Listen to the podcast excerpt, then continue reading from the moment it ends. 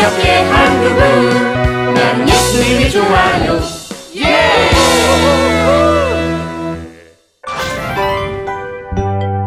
나는 여전히 하나님을 믿어요. 하루의 시작은 예수님이 좋아요 큐티집으로 말씀 보기. 오, 오늘 묵상 말씀은 욥기 십삼 장 일 절에서 십구 절 말씀. 주님 다시 오실 때까지 내 마음가짐을 바로 하고 옳으니 내 손에 있는 죄를 떨어버리고 내 집에 악이 머물지 못하게 해. 맞아. 자네들이 아는 것을 나도 아니 나는 자네들보다 못하지 않다네. 이젠 정말 전능하신 하나님께 말하고 싶어. 욥, 자네 지금 모습으로는 하나님께 나갈 수 없어. 이제 제발 조용히 하고 내가 말하는 대로 내버려두게. 욥은 하나님이 허락하신 자신의 고난을 올바르게 이해하지 못하고 비난하는 친구들의 이야기를 더 이상 듣고 싶지 않았다. 내가 얼마나 아프고 고통스러우면 내 이로 내 살점을 물고 내 손으로 내 목숨을 끊으려 하겠나. 하지만 그분이 나를 죽이신다 해도 나는 그분을 신뢰할 것이네. 다만 그분 앞에 나아가 내 사정을 말할 것이네. 구원의 확신이 있었기 때문에 욥은 죽을 만큼 힘들고 아프고 친구들마저 자기를 도와주지 않는 어려운 상황에서도 하나님만 의지할 수 있었어. 오늘 말씀을 보고 우리 친구들은 이런 질문을 하겠지? 성경 속에 나오는 인물들은 특별한 분들이잖아요. 그런 분들만 이런 고난을 이길 수 있는 건 아닌가요? 솔직히 욥 아저씨처럼 죽을 만큼 아픈데 어떻게 하나님을 신뢰하죠? 난 못해. 절대 못해. 욥기 말씀은 꼭 옛날 얘기 같아요. 내 생활에 적용하기란 너무 어려워요. 아, 우리 같은 일반 피플들은 욥 엉클처럼 못해요. 네버. 아, 오늘 말씀을 쉽게 적용하기 위해서 우리 친구들한테 이메일을 한번 보내봐야겠다.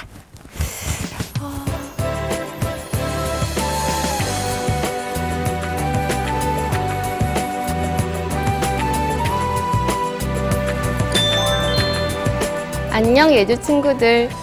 오늘 욥기 십삼 장 말씀 묵상 잘했겠지?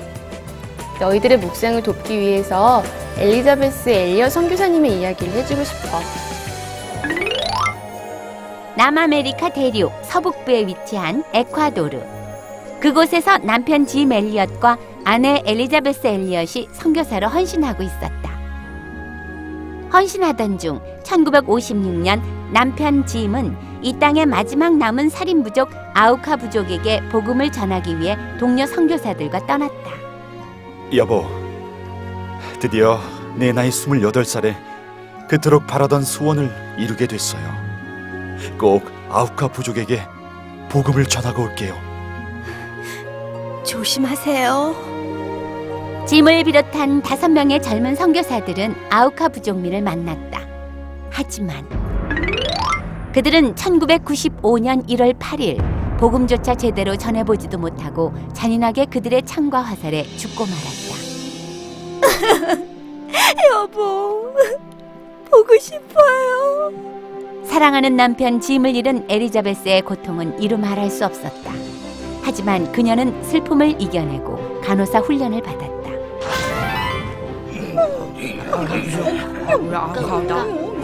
그리고 남편이 순교한 지 이 년이 지난 가을에 그녀 역시 목숨을 걸고 남편이 이루지 못한 그리스도의 복음을 전하기 위해서 어린 딸 벨러리와 함께 아우카 부족을 찾아갔다. 우리 부족은 남자는 해치지만 여자는 해치지 않는다. 이 사실을 미리 알았다면 좋았을 것을. 그래서 그녀는 죽은 남편을 대신해 아우카 부족민을 섬길 수 있었다. 이 년 동안 아우카 부족을 위해 헌신한 엘리자베스가 안식년이 되어 돌아간다고 하자 주장은 파티를 열어줬다. 그리고 물었다. 당신은 누구인가? 오 년 전 당신들이 죽인 남자가 제 남편입니다. 하나님의 사랑 때문에 저도 여기까지 오게 됐습니다. 이 이야기를 들은 아우카 부족민들은 예수 그리스도를 구세주로 영접했다. 그들에게 예수의 복음을 전하고 미국으로 돌아온 엘리자베스는 탁월한 작가가 되었다. 남편을 잃는 고통 속에서도 믿음은 흔들리지 않았다. 이유는 남편의 죽음을 헛되이 하지 않으실 하나님의 꿈을 보았기 때문이다. 그리고 그분과 그 꿈을 온전히 신뢰했기에 나의 죽음도 두렵지 않았다. 죽기까지 하나님을 신뢰한 엘리자베스 엘리엇 선교사의 이야기. 오늘 욥기 말씀 묵상하는 데 도움이 많이 됐지? 우리 친구들도 눈에 보이는 일이 아무리 힘들고 어려워 보여도 하나님이 도와주신다고 믿으면 욥처럼 또 엘리자베스 선교사처럼 감당하지 못할 일이 없을 거야. 누나에게 답장해야지. 전 성경 속에 나오는 욥 아저씨는 특별한 사람이라서 큰 고통도 이겨낸다고 생각했어요. 하지만 우리 주변에도 엘리자베스 선교사처럼 하나님만 믿으며 고통을 이겨내는 분이 있었네요. 이젠 저도 그렇게 할 수 있을 것 같아요. 두리미 누나, 난 어렵고 힘든 일이 생기면 하나님이 나만 미워한다고 생각했어요. 정작 하나님이 도와주실 거란 믿음은 하나도 없이 피하려고만 했어요. 이젠 다르게 행동할 수 있을 것 같아요. 하이 드리미 누나, 하하. 덕분에 묵상이 참 잘 됐어요. 쌩유. 하하. 이렇게 에브리데이 말씀 묵상에 도움이 되는 스토리들을 메일로 보내주시면 정말 더 쌩유 하겠어요. 하하하하. 하나님, 오늘 욥기 말씀처럼 또 드리미 언니가 보내준 이야기 속 주인공처럼 아무리 힘들고 어려움이 있어도 하나님만 의지하겠습니다. 어? 우리 친구들이 답장을 했네? 어디 보자. 음, 역시 우리 친구들은 하나를 가르쳐주면 바로 적용을 한다니까. 예조 친구들, 우리 친구들도 항상 하나님을 믿고 의지하는 한 주가 되세요. 화이팅!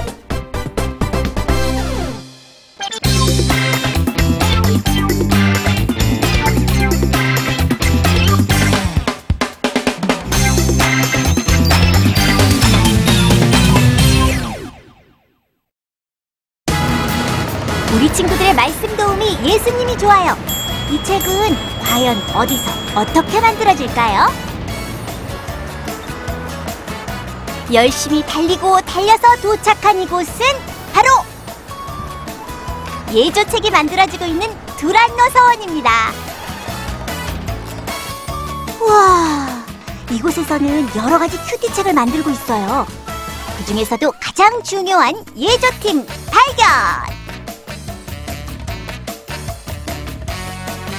우리가 보고 있는 예수님이 좋아요 큐티책은 천구백팔십팔 년에 창간되어 지금까지 어린이들의 사랑을 받고 있어요.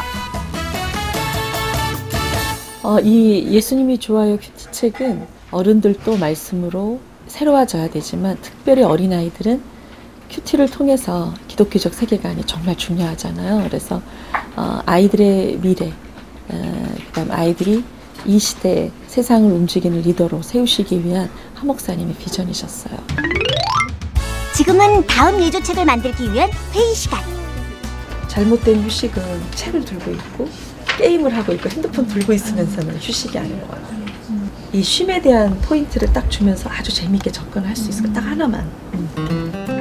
좀 더 좋은 큐티책을 만들기 위한 선생님들의 노력은 계속됩니다.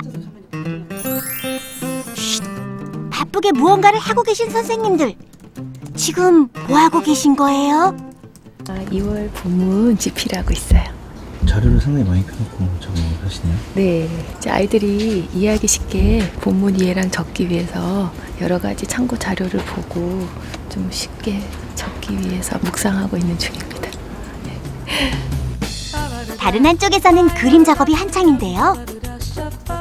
예주에 들어가는 그림들은 누가 그리는 걸까요? 아, 이제 예주 십이 월로 개편 후 준비하고 있어요. 네, 선생님들도 있고 일러스트 학교 아이들이 어, 이 학년부터 육 학년 정도 되는 아이들이 직접 그리는 그림도 있어요. 그런데 사무실 가장 끝자리에 계신 이분! 어? 만들기 코너의 허광희 전도사님 아니세요? 어, 제가 하는 일은 예조의 이제 전체적인 편집을 또 기획하고, 그리고 원고 교정을 보고, 그 다음에 행정적인 처리 같은 것들을 하고 있습니다. 근데 만들기 선생님도 하시잖아요. 네네. 어떠세요? 이거 여러 가지 하시는 거? 음, 그냥 참 재미있고요. 어, 이 땅의 아이들이 많이 정말 말씀을 어, 많이 알아갔으면 좋겠어요. 그래서 하나님을 예조 책을 통해서 만났으면 좋겠어요. 네. 두란노 예조팀 탐방. 짧은 시간이었지만 예조 책을 만드시는 선생님들의 열정이 느껴지는 소중한 시간이었습니다. 성경에 보면 이 세상을 이긴 이김은 이것이 우리의 믿음이라 그랬는데요. 무슨 믿음일까요? 세상이 우리에게 주는 눈에 보이는 이런 믿음이 아니라 하나님의 말씀, 예수 그리스도가 우리에게 말씀해 주셨던, 하나님이 우리에게 말씀해 주셨던 말씀을 내가 믿으면 세상을 이기게 되거든요. 큐티를 통해서 말씀을 믿고 그 믿음의 정신으로 세상을 이기는 어린이가 정말 되었으면 좋겠어요. 화이팅!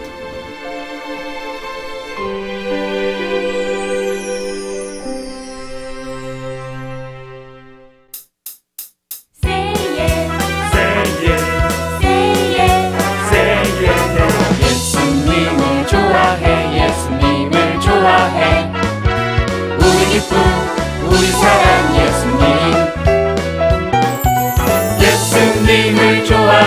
예수님을 좋아해. 늘 항상 우리 함께 한 그분, 나는 예수님이 좋아요.